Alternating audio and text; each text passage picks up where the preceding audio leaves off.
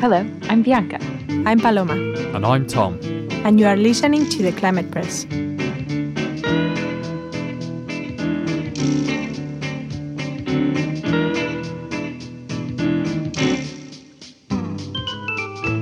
Podcast where we aim to bring together climate science with public understanding and action.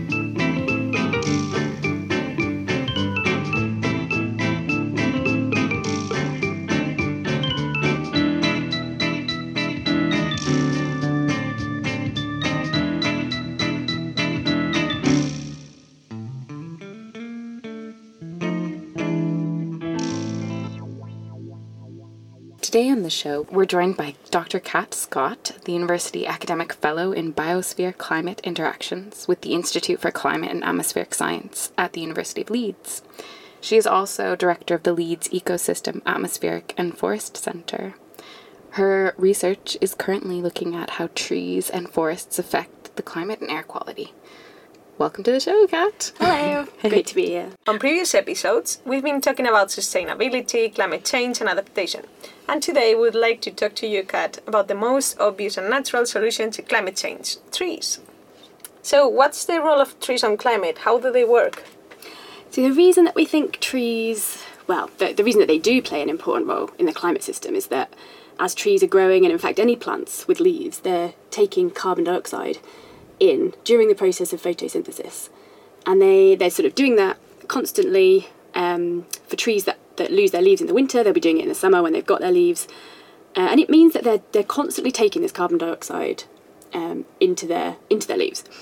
And the reason that's important is that they then turn it into uh, a more longer lived form of carbon and then they use it to basically help themselves to grow. So mm-hmm. they actually use it to build their trunks and their branches.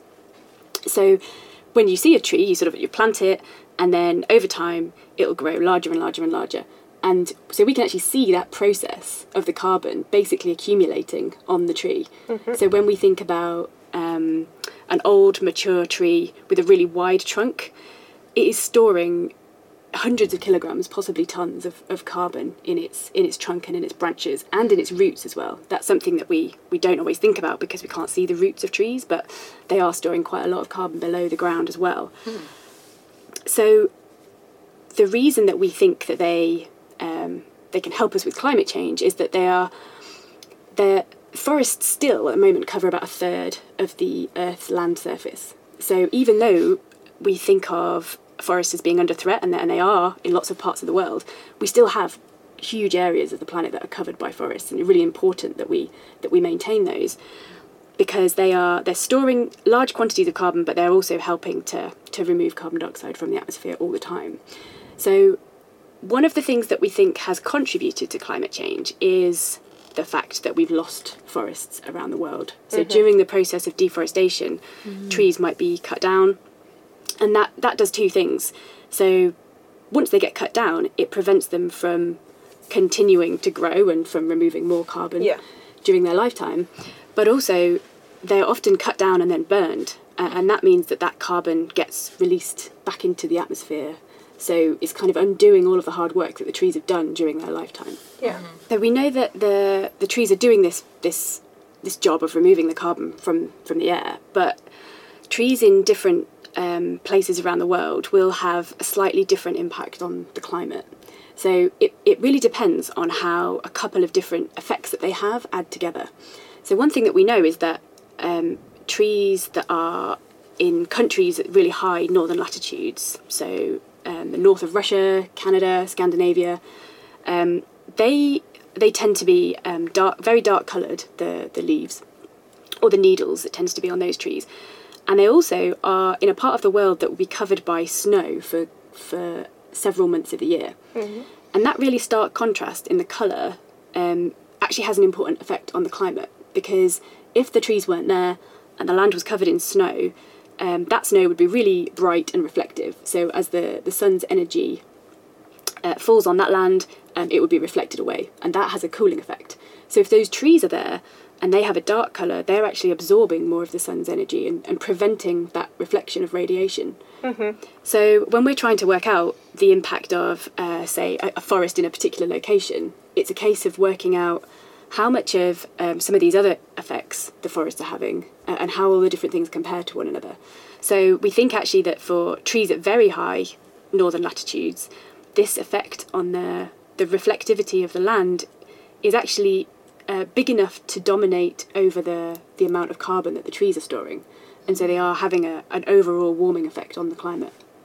And what about trees, for example, in the Amazon, where they have a dif- um, an additional effect on as a, they play a key role as a source of moisture and they control the Yeah. weather system. So, what's the effect of defor- um, deforestation in the Amazon Yeah, in that- terms of local climate or That's right. So trees in the Amazon um, and and other tropical parts of the world um, have a kind of different balance of impacts. So they will generally they they are storing more carbon than the the trees in the high northern latitudes, but they also, as you say, they is that like? just the kind of species they, they tend to be larger. Okay. Um, the species that are there uh, accumulate more carbon. They they're, they're more dense basically in carbon, um, and so they don't quite have the same effect on the surface, uh, on the reflectivity of the surface as you get at high latitudes because of the, the lack of snow, but also because they are slightly lighter uh, in colour in general. Um, but as you mentioned, they have this important impact on the amount of moisture that's in the atmosphere. So some colleagues of ours from, from the School of Earth and Environment did look at that a few years ago and, and looked at how much rain fell in different parts of the Amazon. And they worked out that actually um, the amount of rain that you saw depended on how much forest uh, a particular parcel of air had had kind of gone over before the, the rainfall occurred. So um, the more forest the, the air passed over, the more moisture it, it accumulated, and then the more rain it was able to deliver to another part of the forest. So we think that um, this this um, impact on the on the moisture cycle is is really important. But it's also important from a from a, a, a kind of climate and energy perspective because this um, the transfer of water from from the surface into the air is a strong cooling mechanism locally. So that means that the um, the forests there are, are, are cooling down the local climate. cool? I love that answer. Same. Yeah. And also how you're touching on like different species having different effects in different places. Like not all trees are doing the same thing.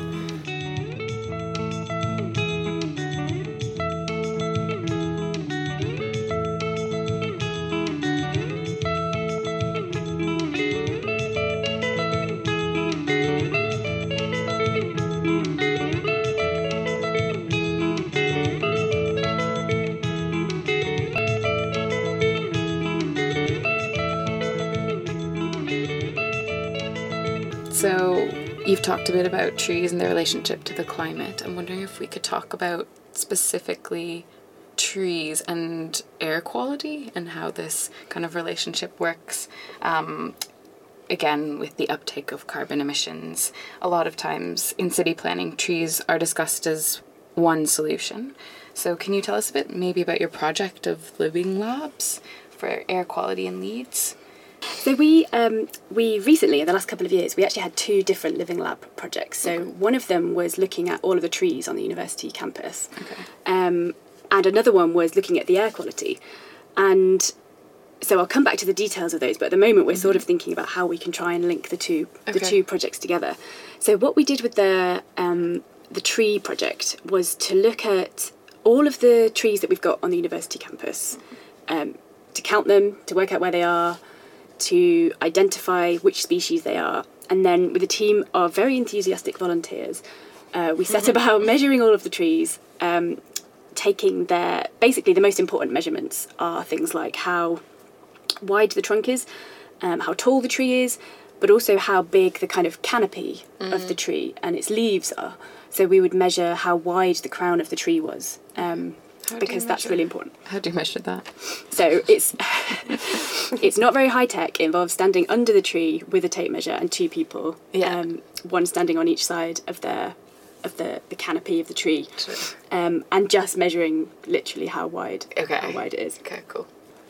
So during that project, we discovered that there were over 1,400 trees on the university campus. Really? Um, and there were more than 100 different species, which was really surprising because if you walk around, um, you don't necessarily, I think everyone would say we've got a nice, um, a nice Green. leafy campus, Yeah.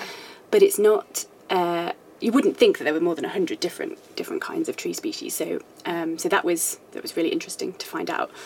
Um, and a lot of that is down to the fact that people would bring um, interesting trees onto the campus and plant them hmm. when they'd been to visit another part of the world.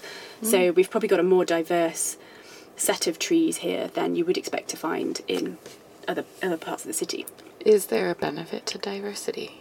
Well, that's a that's a great question because we think that what we in terms of trees that are best for the local wildlife, we think that having the native tree mm-hmm. species um, is is is kind of best for the the the wildlife that would we would expect to find here. One thing that's good about having more diversity in tree species is that it can make your your trees as a whole uh, more resilient. Because if one particular species um, is vulnerable to a disease or a particular pest, then um, it's less of a it's less of a problem for the, the tree canopy as a whole.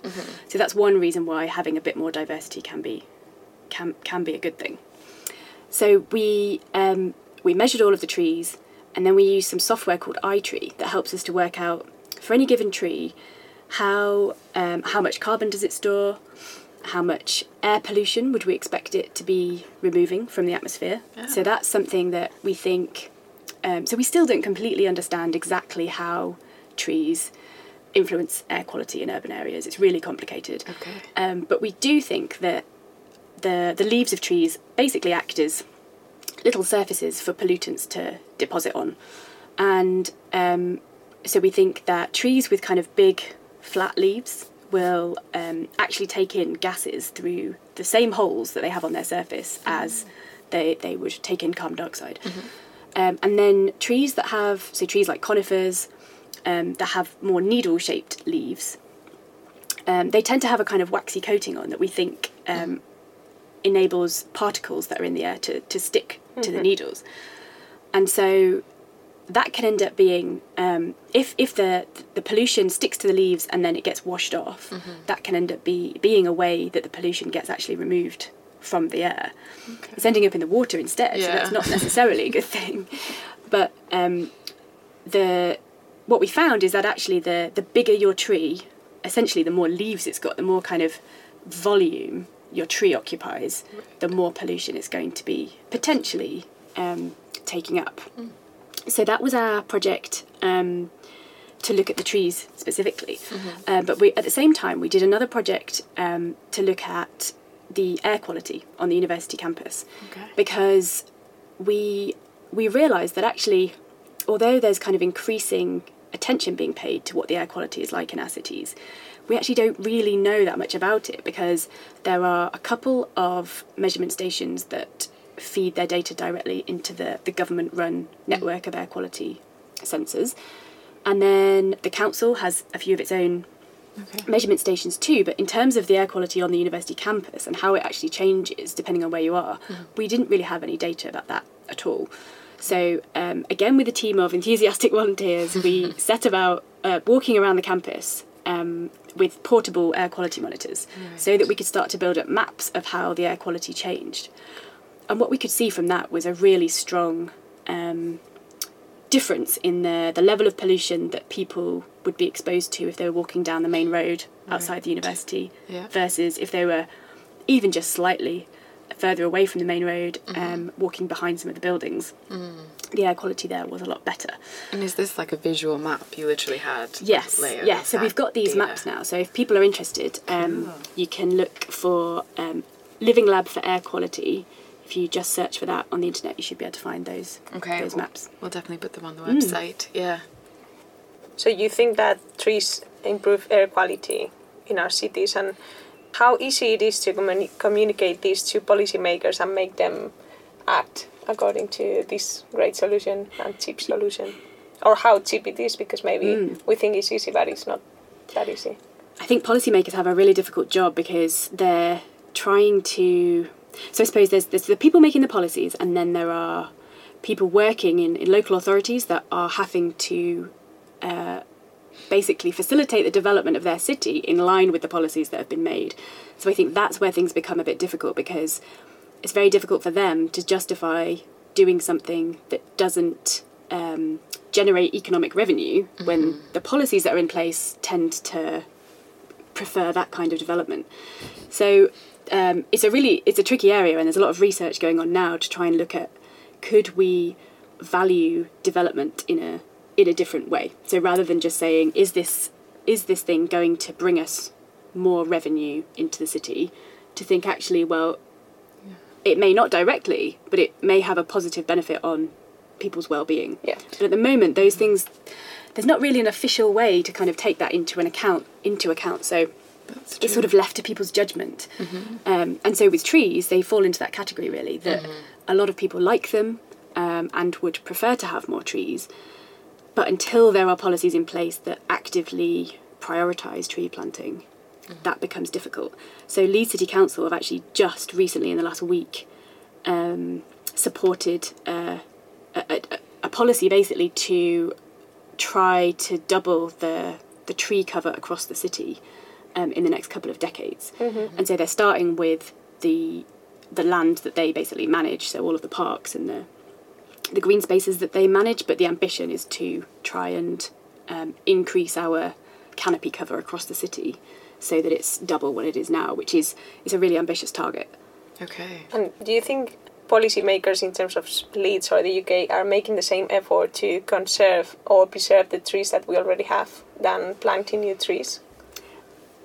Yeah, I think there's a there is a a tension there because mm-hmm. sometimes if a tree is removed, um, there have been policies in place to say that it should then be replaced with three um, newly planted trees, mm-hmm. and that's that's good, but it does give the impression that a mature tree can be replaced by three um, new saplings, which isn't necessarily the case in terms of the, the kind of benefits we've been talking about mm-hmm. for carbon intake uh, and also air quality. A big, large stature tree is doing many times more the, the, the, the work of three newly planted trees. So I think uh, we do need to be a bit careful that we're not considering um, those two things to be equivalent.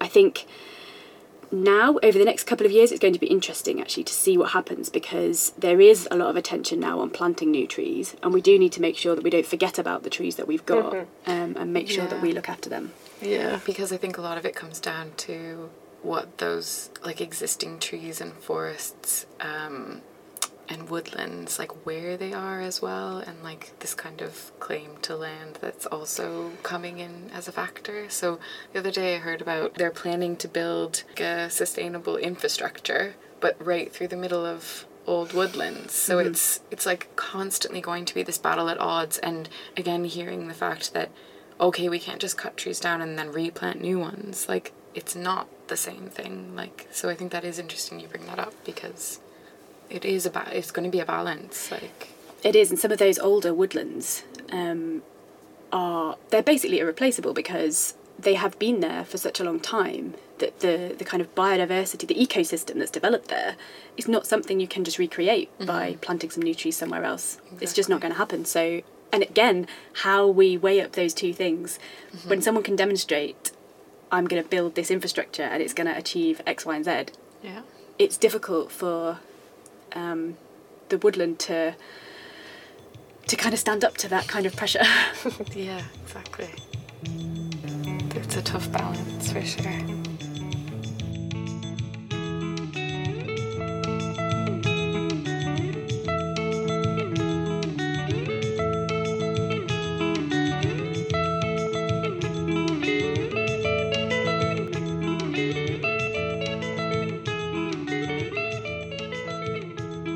I wanted to ask you about um, which are the countries that are planting trees that grow relatively fast and they burn it quickly to produce paper. And do you think those countries are reducing those practices or is becoming a more common technique because well, I don't know if in Australia mm. they have eucalyptus or stuff like yeah. that, but Spain is full of that and they burn everything.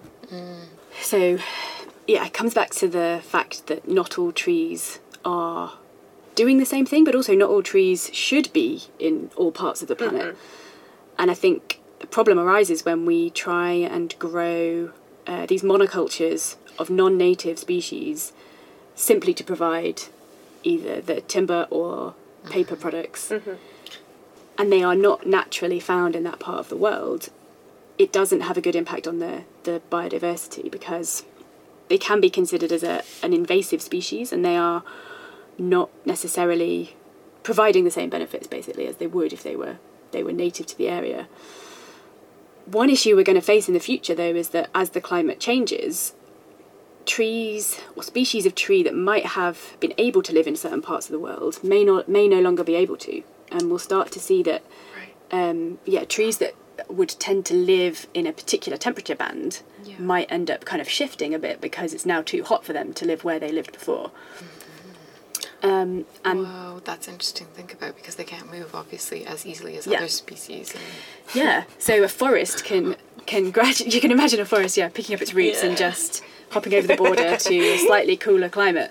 But the the way that it would happen would be that they'll kind of shift gradually over time. Like the, the lower edge of a forest won't be able to be there anymore, and they'll they'll they'll shift. But it does mean that we could see parts of the planet that we in our lifetimes are used to having a particular kind of forest that just not not able to live there anymore. And then you have to think about all of the other species that are relying on those areas of forest to live. There's just a kind of cascade of effects that can result from that. Wow. that kind of leads into this question what we're talking about then, or, or what are some of the effects that we can expect to see um, as we lose our trees and we continue to lose them through either the forest fires that are happening across Australia and the west coast of the United States, North America, deforestation. Also, you mentioned invasive, like species and pests and invasive species that are um, attacking trees and, and just general extinction of them. Like, what what are some of the effects that we can expect to see? I think one thing that it's important to think about is that we don't we don't fully know exactly what will happen. If we if we lost a particular species of tree or if we lost trees at a large scale in a particular area, we don't so we can run um, climate models to simulate what will happen. But we've never had we we kind of haven't done these experiments for real for, for good reason. Yeah. And so I think as com- as as much as we can we can look into it with with models, we have to bear in mind that there are kind of interconnections between things that we probably haven't yet discovered. Right. So I think one of the um, the one of the issues I mentioned earlier with the uh, Amazon rainforest putting so much moisture into the air, we think that there's probably a point at which the the kind of detrimental impacts of rising temperatures um, and changes to rainfall patterns in combination with land use change would start to mean that the, the forest could kind of die back because it's being um, it's kind of suffering as a result of climate change and we really don't have a good idea of exactly at what point those kinds of uh, people call them tipping points when Yeah. something kind of dramatic could happen to a particular system I just got goosebumps. yeah. and it's I think that's terrifying really Yeah. that we we don't understand it well enough to be messing around with it so much. Um, and I mean, you could argue so we, we shouldn't rely on planting trees to kind of get us out of the problem because we don't understand exactly uh, what the impacts would be in every location. But I think we can be confident that putting the trees back where they were originally is probably not going to be a bad thing to do. So, yeah, that kind of brings us on to an important point. The Committee on Climate Change in the UK said that we need to be planting around 3 billion trees to combat the effects of climate change. And other, I've seen other numbers and figures, and depends, I guess, on what scale you're mm. looking at. So, can you talk a bit about that? Like, where does this number come from, and, and what does that really mean? Yeah, so the this was from a report that the Committee on Climate Change looked at how the UK could possibly get to net zero greenhouse gas emissions by the middle of the century. Um, and so they looked at lots of different options in terms of reducing emissions from energy, different ways we would do transport, and they came up with some scenarios that could help us get as close as possible to to having net zero emissions by by 2050 from from all of our actual kind of greenhouse gas emission um, sources, but they couldn't quite get to zero. And so what they said was that if we were to drastically increase the, the tree cover in the UK, then those trees could be accumulating enough carbon that they could help us to kind of close that balance between the reduction in our emissions mm-hmm. and the amount of carbon that the, the trees are taking up instead. So, so in that way, not quite getting to zero, but introducing what we would call negative emissions. So, when people talk about planting trees to to mitigate climate change, it's essential that it happens alongside drastically reducing our greenhouse gas emissions because mm-hmm. we, we simply cannot take up uh, uh, enough carbon right. through through planting trees and it's it's more that we're talking about it as something to help us get to a point where we're we're not having a, a, a net positive contribution mm-hmm. of greenhouse gases to the atmosphere but it definitely can't solve the whole problem. Mm-hmm. And I think planting trees gets attention because it's a way of removing carbon dioxide from the atmosphere, but it's also got a lot of the other benefits that we've spoken about. Right. And so it's something positive that we can do mm-hmm. that in 30 years' time, mm-hmm. we can feel confident that we we would be living in a country that has got more woodland mm-hmm. and hopefully it's done in a way that the natural wildlife that we have here and also the people living here it's it's done in a way that actually enhances people's well-being um, provides opportunities for people to spend time there but it's also good for biodiversity mm-hmm. and i think most of the other ways that we can think of uh, artificially removing carbon dioxide from the atmosphere don't really have those benefits mm-hmm. so i think that's kind of why it's seen as the as probably the number one option for for doing that. I think there's also something about getting people to physically do something too that's mm. really calming and assuring that someone ah, great i'm going to go out and actually do this and like i'm having an impact that's like associated yeah. with it as well so yeah because you feel like you're actually making a positive contribution because most of the things that we do mm-hmm. we are contributing to the emission of greenhouse gases, it's very difficult to live your life in a way that doesn't. Mm-hmm. And so, whilst we can do everything that we can to try and minimise our carbon footprints, ultimately there's not much we can do to to claw those emissions back once they've gone mm-hmm. into the atmosphere. So I think, yeah, you're exactly right. There's a sense that by planting a tree, you're doing something practical, which is good. Is good anyway. Getting people outside into these environments where they can do that. Mm-hmm but I think feeling like you've made a contribution to something that's going to be there for years, decades to come, hopefully. and I think as well that people, if if we want to be planting lots of trees, particularly in cities, involving the the local communities is a great way to do it because then they really have a sense of ownership over their new woodland, and it's mm-hmm. it's something that they will will want to look after. Mm-hmm. Thanks a lot for coming, Kat. It was great to have you on the show today. Thanks very much for inviting me. Yeah, thanks so much.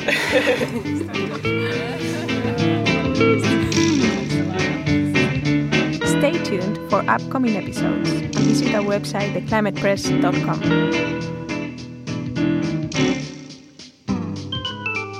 This podcast is available on Anchor, Apple Podcasts, Google Podcasts, Spotify, Breaker, Overcast, SoundCloud, Pocket Casts, and Radio Public. Thank you to all the artists who contributed music to this episode. For more information, please see the website. See you soon! And remember, make love, not CO2.